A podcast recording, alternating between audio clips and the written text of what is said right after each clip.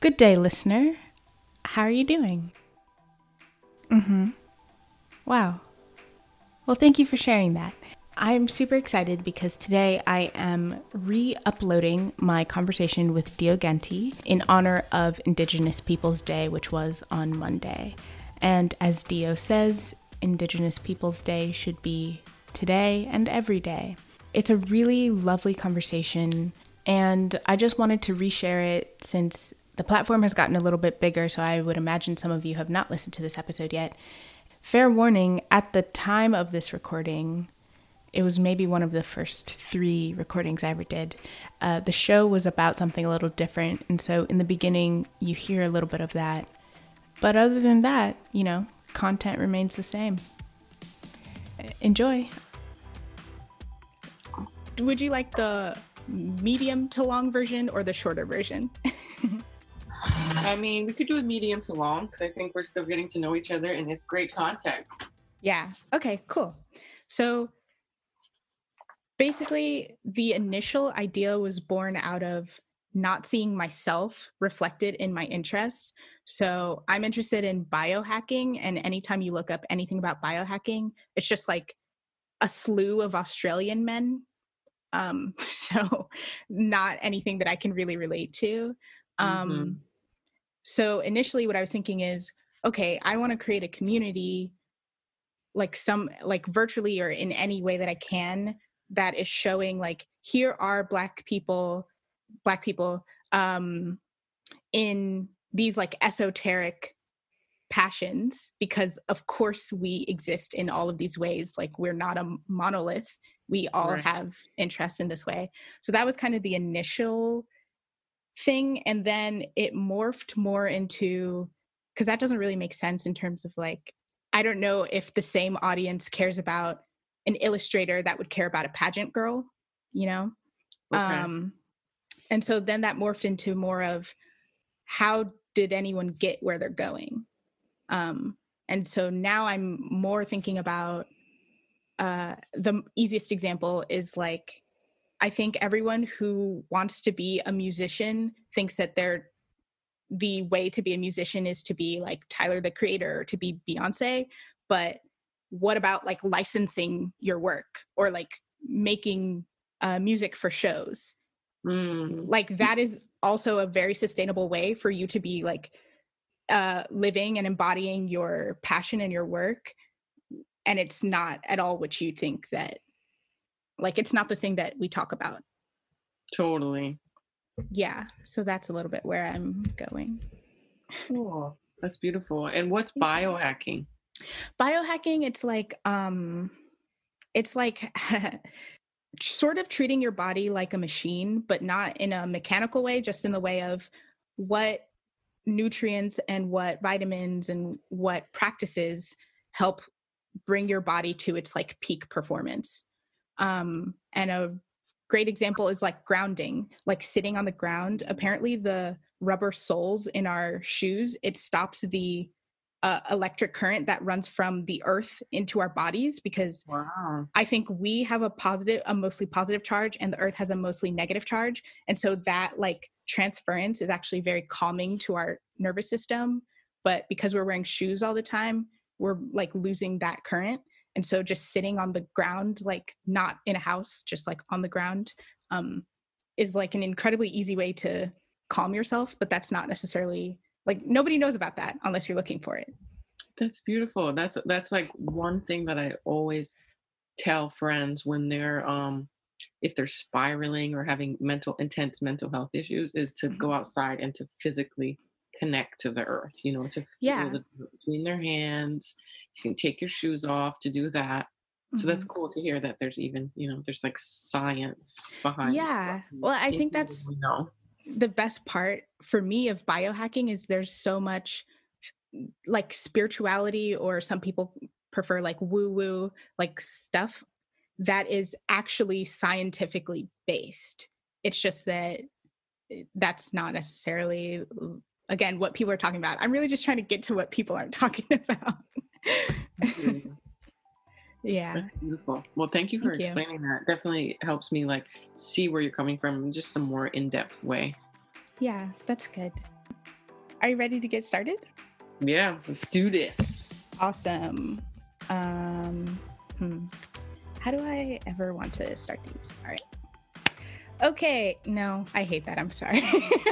You're good. Don't worry. Today, I'm so excited. I have with me Dio Ganhdih. Um, they are an Akwesasne Mohawk musician who plays with the mediums of sound design and oration. They have a recent single, which is out now, called Studis. Um, they have an upcoming album called Born Again Lesbian, and they use poetry and lyricism to uh, show cultural resiliency and distort the imperialist visions of their homeland. Hi. Woo! there you go. It's gonna go again. Thank you for having me. yeah, thanks for being on here.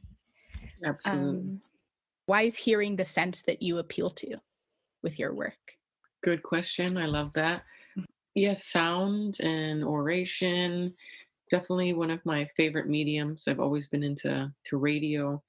Um, but I think it connects further in our Haudenosaunee, which is um, the people of the Longhouse, where our traditional lands are in like upstate New York in the Northeast.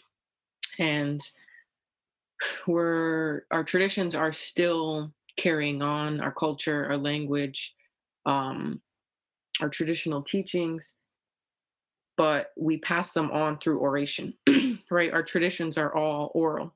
Mhm. And that's how, from a young age, I've been taught to like sit and listen to my elders, to not talk, to not interrupt when elders are talking because there's so much value in the word. There's so much um, knowledge and wisdom and perspective from anyone you're talking to or listening to and and that is in a form currency you know that is Mhm. wealth that is how how you sustain your culture. That's how you sustain your traditions.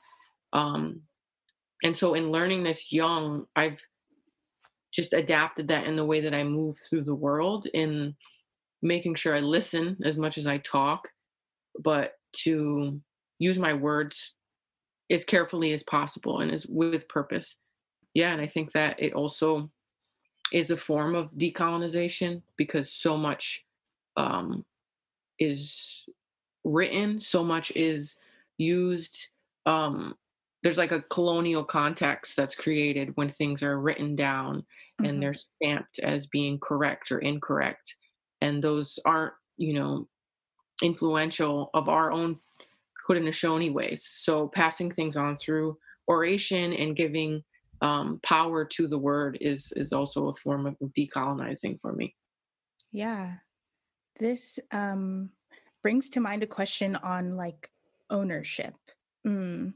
So, copyright in America is a big thing. And I wonder if you have any feelings towards copyright, trademark, and how that impacts your work.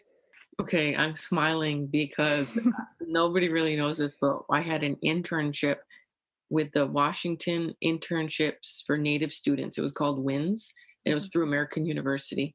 And they like got all these different Native kids from across the across Turtle Island. We applied for the program. My sister was in it, and so she told me about it. And you get paired up in the district in DC to you know at an internship well then you also take classes at american university on like american indian law and forget what the other one was. But anyway my internship was at the patent and trademark office. Huh. so i like strangely have like all of this knowledge way back there about patents and trademarks. Um um yeah but it's a it's a process right? Like the patent and trademark office is is a part of the department of commerce right? So it's set up to make money for the federal government and mm-hmm. i think that's kind of like it just an important thing to understand you know about patents and trademarks and copyrights is they make the government money and there's so many intricate forms and there's so much gatekeeping there's so much like legal understanding and processing that you have to have in order to be able to file right? To be able Yeah. to read all of this jargon, there's so many barriers. Right. So I think like that in itself, it's like this very exclusionary form of like what dictates what art is and what art isn't. And it's a criteria that I personally am not aligning my work to.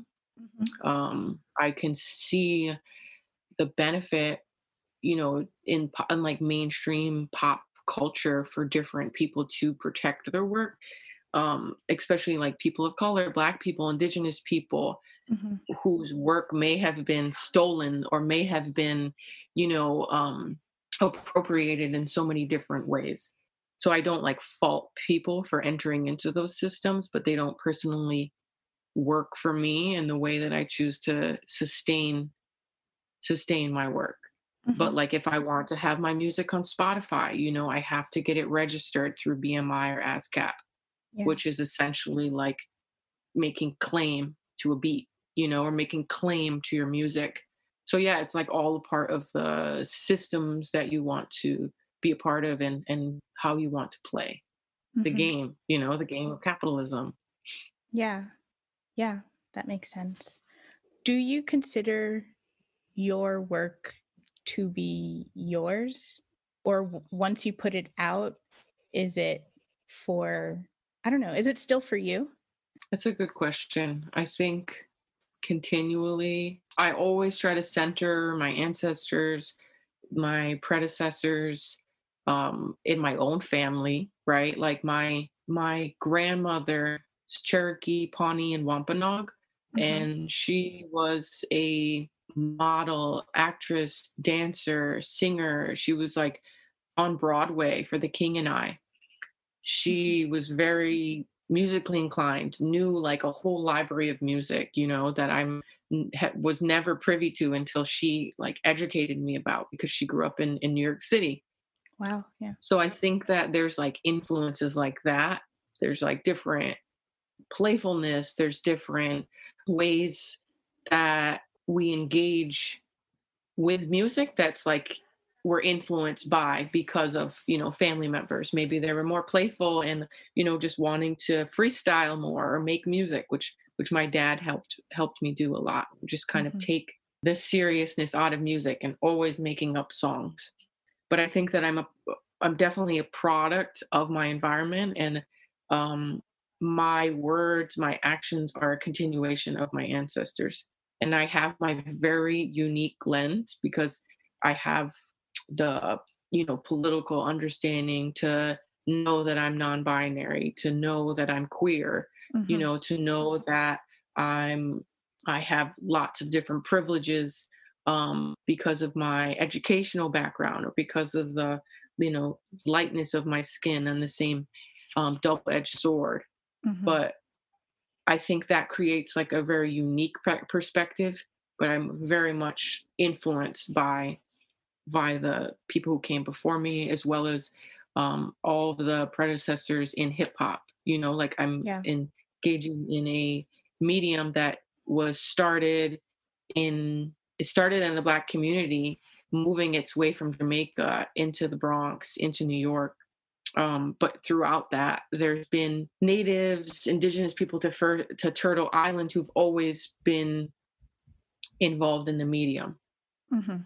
And so, yeah, I'm very much influenced and like grateful, you know, because all of the risks that people took prior to me allow me to have these freedoms and allow me to have this education that I that I have today to create this perspective.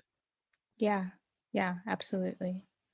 Um, you mentioned play earlier, and I'm really interested, especially with um, Pussy Vortex. I feel like is a lot of fun, and I I just wonder how play, how you interact with play while you're working or creating. play comes in by yeah like i have nieces and nephews for example Mhm. and encouraging song encouraging dance um encouraging creativity to p- pick up instruments to um to just like be willing to make mistakes, right? And to mm-hmm. foster an environment that is non judgmental and that allows one another to be be playful where there's not criticism or where mm-hmm. there isn't fear of being judged and i think like as artists a lot of us cultivate that um, maybe it's by ourselves in our bedroom or maybe it's with a group of people but right. i think having that is like really important however you choose to to let go or however you choose to um, be limitless you know mm-hmm. so i try to just yeah employ that like throughout my life is making time and room for play um and oh yeah and then when when i'm in the studio being around people like i when i'm most comfortable that's when like the best stuff comes out yeah you know because i feel so supported and that's when i'm like okay i can be on the microphone and i know I'm, if i get feedback it'll be constructive you know mm-hmm.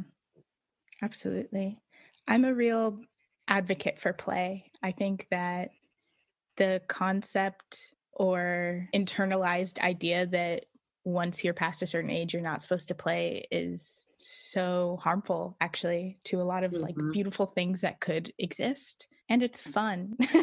It's just so much fun to play. Definitely agree. Yeah. What does flow look like for you?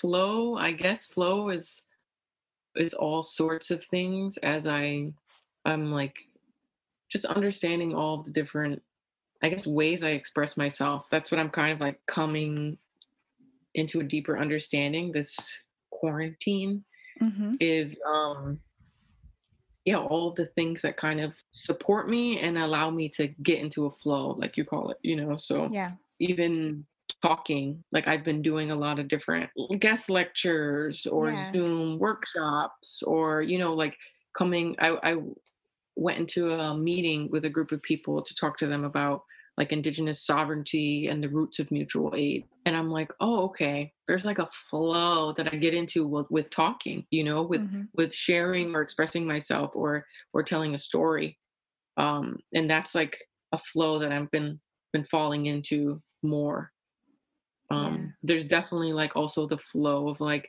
rhythm you know mm-hmm. of, of being on the microphone or or writing and when i'm like okay this i'm on to something right now i gotta stay in this mode and keep keep this going so that i can capture this.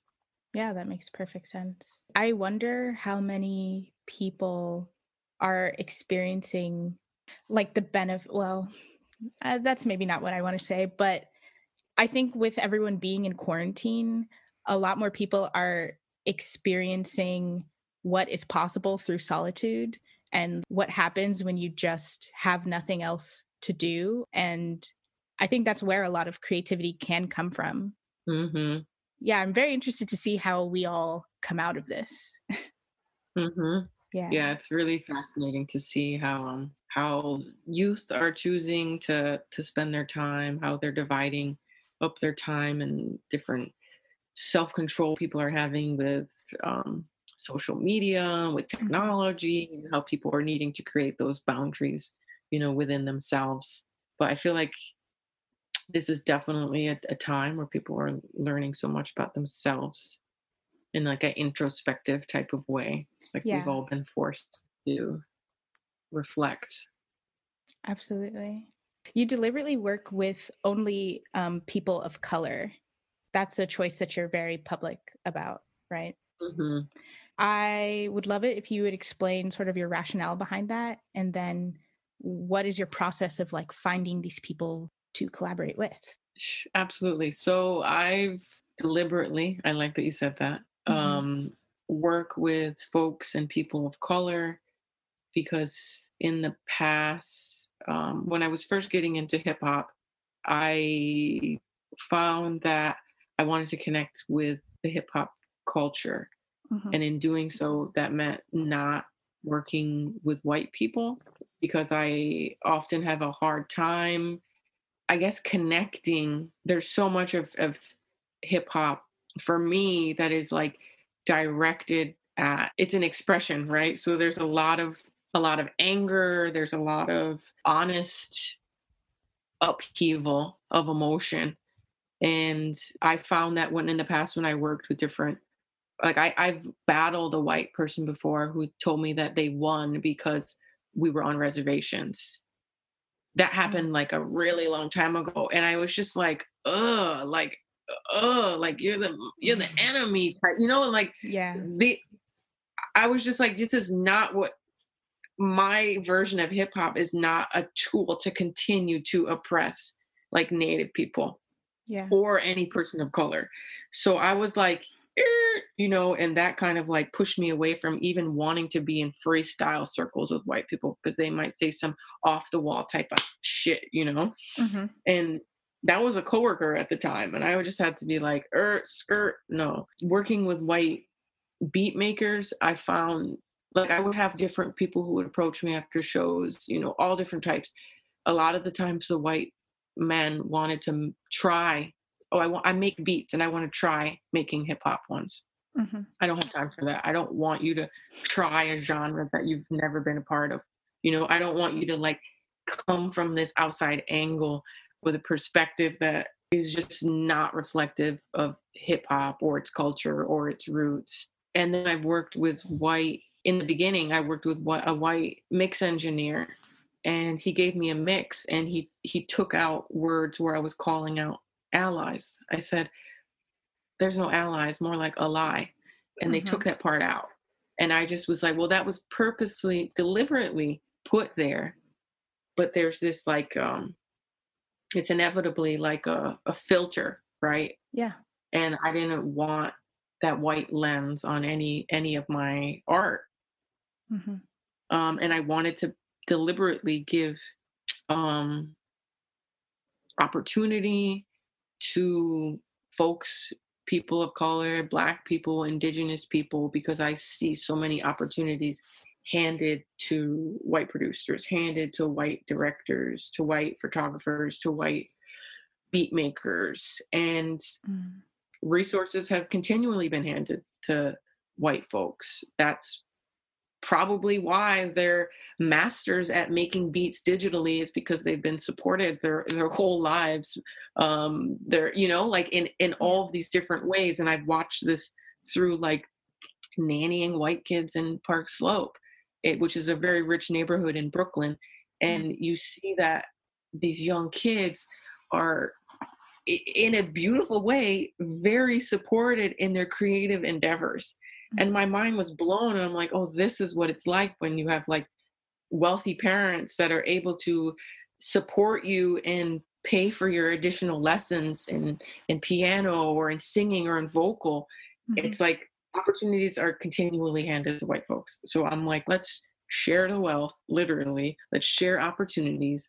Let's broaden perspectives. And challenge ourselves to just work within community if that's even a challenge you know mm-hmm. and i will say that i've worked with um on my last album i did work with a, a white man for help mixing on two songs mm-hmm. three songs and that was like something i had to go back and forth with in my mind but i was like my friend max max harris he's amazing he's a executive producer on my upcoming album mm-hmm. and he's a, a you know black man and we talked about the decision to work with this white man david he's italian mm-hmm. very very nice guy and how david had a skill that i needed in this certain instance and in sitting next to david i was able to work with him in a very collaborative way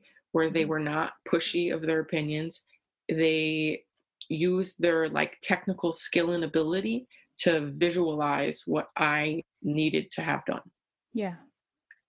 And so it helped very largely to push my album forward uh, because it was kind of stuck at that point because I had hit a point with my with my production where I'm like I'm so on this album I'm mixing mixing it myself.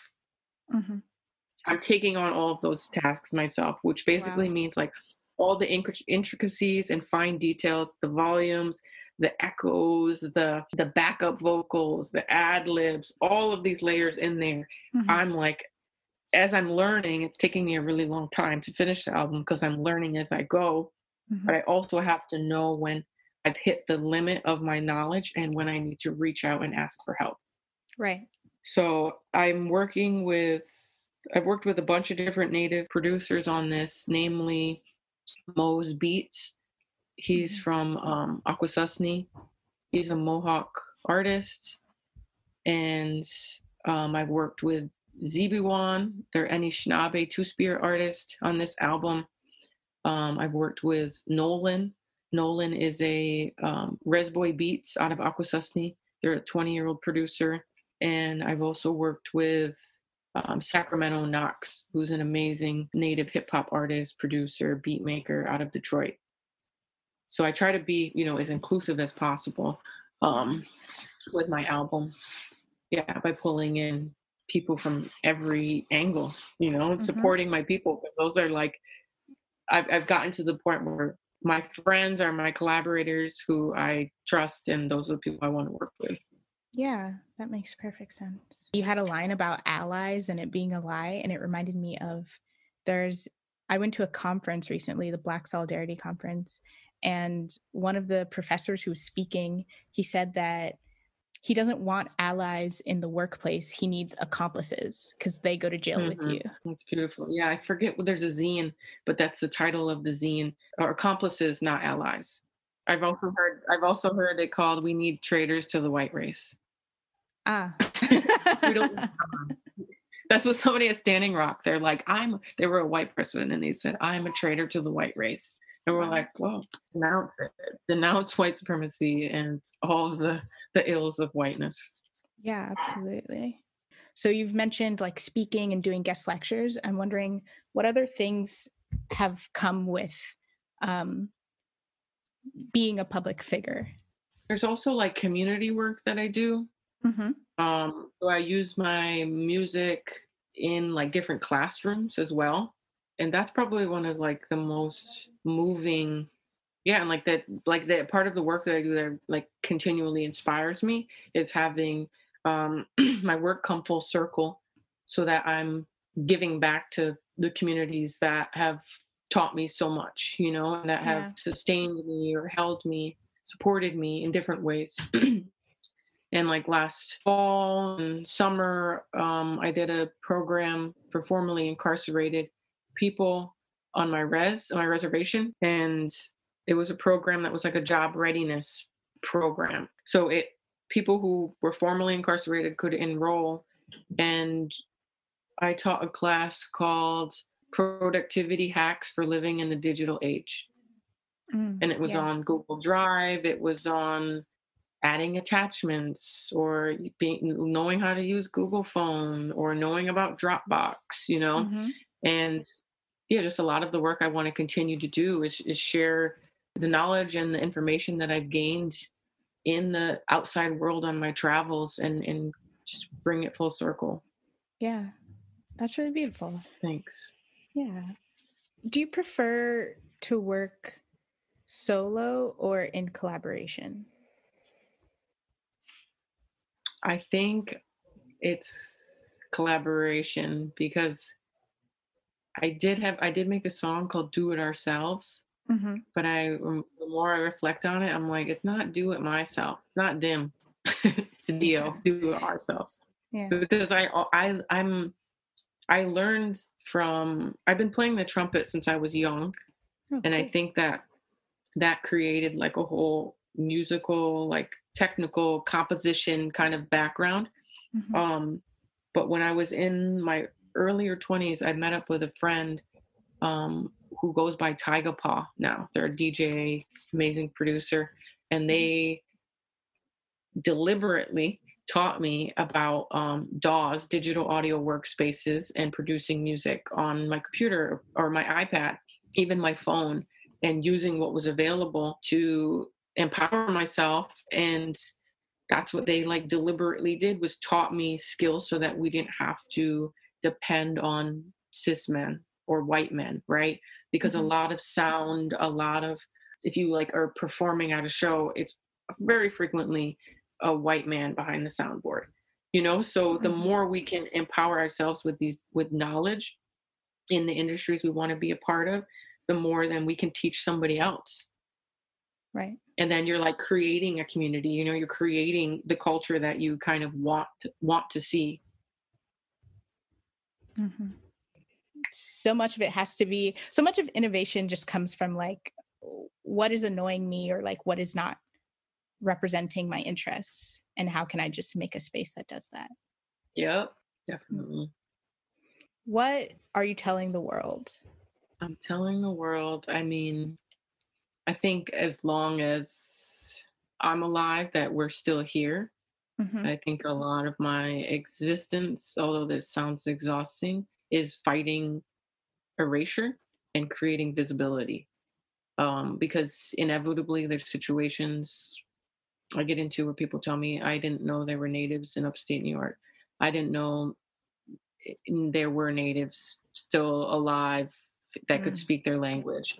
Uh, you know, and so you're encountered, you're constantly encountering um, the proximity to genocide. You're constantly, and you're constantly dealing with, like living in, say, a place like upstate New York with people who just have no awareness of the rich culture and deep political sovereign history of the Haudenosaunee it took me leaving, going to Oakland, going to you know Ohlone territory over there, going to um, the Pacific Northwest, seeing different Squamish um, territories, Navajo, the Diné, Pueblo, in the Southwest, and seeing how visually celebrated um, their cultures are. You know, there's visual representations mm-hmm. everywhere mm-hmm. in form of art, in the form of different, you know, tourist attractions or billboards, or there's just a presence, an indigenous presence in a different way than I ever grew up with in upstate New York. Mm-hmm. And so being back in my home territories, it's something that um I will be forever working on is is sharing sharing our truth as well. The more that I dig back into the histories of these land and the more I learn about um, the Sullivan and Clinton campaign that was mm-hmm. devastatingly put in pay, place by George Washington. That was mm-hmm. one of the first acts of genocide that the um, that America took its hand in was against the Haudenosaunee, taking our lands in upstate New York. Mm-hmm. So, yeah, that's that's a lifetime of work, you know. Yeah. And I also want to just yeah continue to raise um, awareness on the ways of like disenfranchisement of the the Patriot Act and how our lives have been forever changed um, as Native people living close to a border because you know now border patrol can border patrol can search within 100 miles of any any border um, entry point. Wow which takes away our our jurisdiction as a sovereign nation and our ability to travel freely through our homelands because we're constantly subject to federal, jurisdiction because we mm-hmm. they put the border through the middle of Akwesasne. Damn. So there's like a lot of fights against resource extraction um, locally, and then showing solidarity for my indigenous siblings throughout Turtle Island and the fights that they're facing against resource extraction, against um, exploitative tribal councils, or against um, violent the violence against missing and murdered Indigenous women, Two mm-hmm. Spirits, mm-hmm. and transgenders. Wow, it's a lifetime of work. You know, I'm like Absolutely. I'm like starting to finally look at the long game, and I'm like, oh, okay, we'll be we'll be busy. Mm-hmm. Yeah. Speaking of the long game, how do you feel like your journey as an artist differs, if at all, to maybe what you imagined when you first decided to commit your life to this? I guess I didn't I didn't foresee all of the speaking opportunities. Like when I, I got reached out, it was at Yale. There was a Yale Native um, Summit, uh, Ivy Summit for Native mm-hmm. students and I went and spoke at Yale as a um, keynote for the conference. And that was so powerful and moving. And I got booked after that for all of these different gigs. I went to Brown. Well, I went to Brown to speak on one event called with with the Native Student Organization, Mhm. and then I came back to speak at a queer conference. Mhm. And then from there, I got I kept going to other. I went to Duke. I went to you know um, George Mason. I went you know I've been to Stanford. I've been to Columbia. So I've gone to all of these different universities Mhm. in a way I never imagined. You know, I'm like, I don't gotta pay to go to the Ivies. They're giving me an honorarium. you know, like this is- wow. So and that's been powerful to like go into those spaces and to talk about, you know, the stolen land that that they're on and Mhm. and bring that type of honesty into into those institutions. Yeah.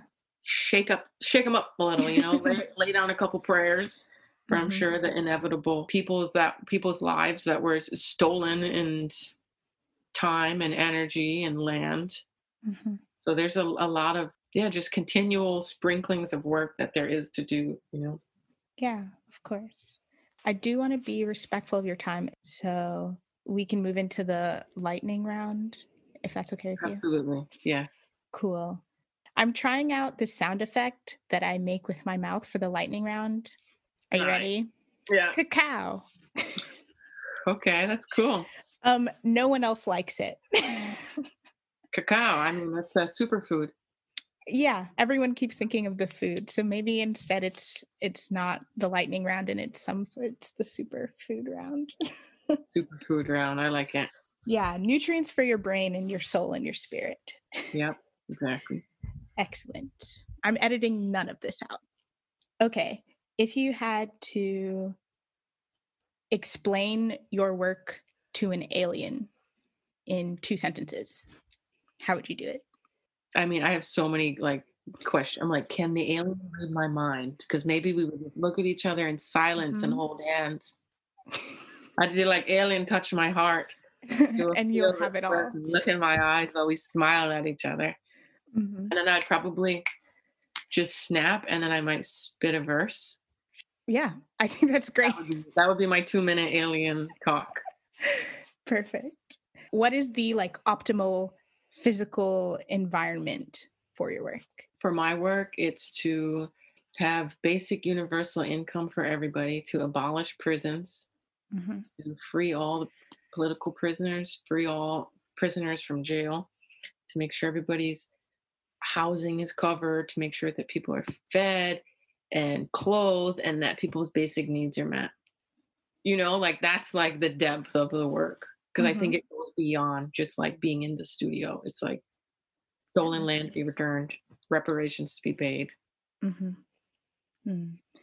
And my last question What is your favorite of your own songs, and what is your favorite verse that you've ever written? Good question. Mm. So I have some new music that's so amazing and it's Yeah. it's getting ready to come out, it's all all of my favorite things are on there. Like I have a new song called Step to Me. Mhm. That's the production on it. I just love it. I did a really good job. I'm very excited. There's another one that um I I created called Top Floor Penthouse. Mhm. Um that's like my lyric my lyrical skill was like really really good. And then there's another one I made I made called Blue Panther Clan. Um and the verse that I really like I was purposely trying to tell a story and it's like um my rebel ancestors weren't moving for Jackson, so a small little fraction went up in the mountains. They hid and established a future inhabitants. The seeds got planted. Our survival was demanded. That next generational future planning. So that's a bit how I have landed with this mic in my hand and why I take a stand because they want to still kill the Indian. Wow. Awesome. Yeah, Yeah. that's really beautiful. That's powerful verse indeed. Thank you. You know, trying to tell a little bit of history. Fuck Uh-huh. Andrew Jackson. Sure. but also the resiliency and the strength of my ancestors who who didn't who didn't move with the trail of tears and they stayed and Yeah. sharing survival. Amazing. Well, thank you so much for being on. Oh, actually, plugs. Please do plug yourself. Plug myself. I'm, my music's available on SoundCloud, on Spotify, on iTunes, and I'll be dropping an album soon. And that's really the biggest project I have right now. Is just finishing that. And the last thing is I have a music video for Studis coming out, and that's featuring my niece Mercedes um, Mhm. Peaches Blanco and my cousin um, JOC, produced by Mo's Beats. And yeah, waiting on the music video, but excited for that. Awesome. Cool. I'll definitely have that. Yay! Um, thanks again for coming on. This was really fun. Yeah, this was awesome. I appreciate all the in-depth questions and the Mhm. time you took to do research and Mhm. I feel honored that you wanted to include me in this. This is this is a lot of fun. thanks. Hey, thank you for listening. I hope you enjoyed that. Check out Dio's stuff. They are really cool. They make great music. And don't forget to subscribe to the show, rate and review five stars, please. And I'll see you in the next one. Bye bye.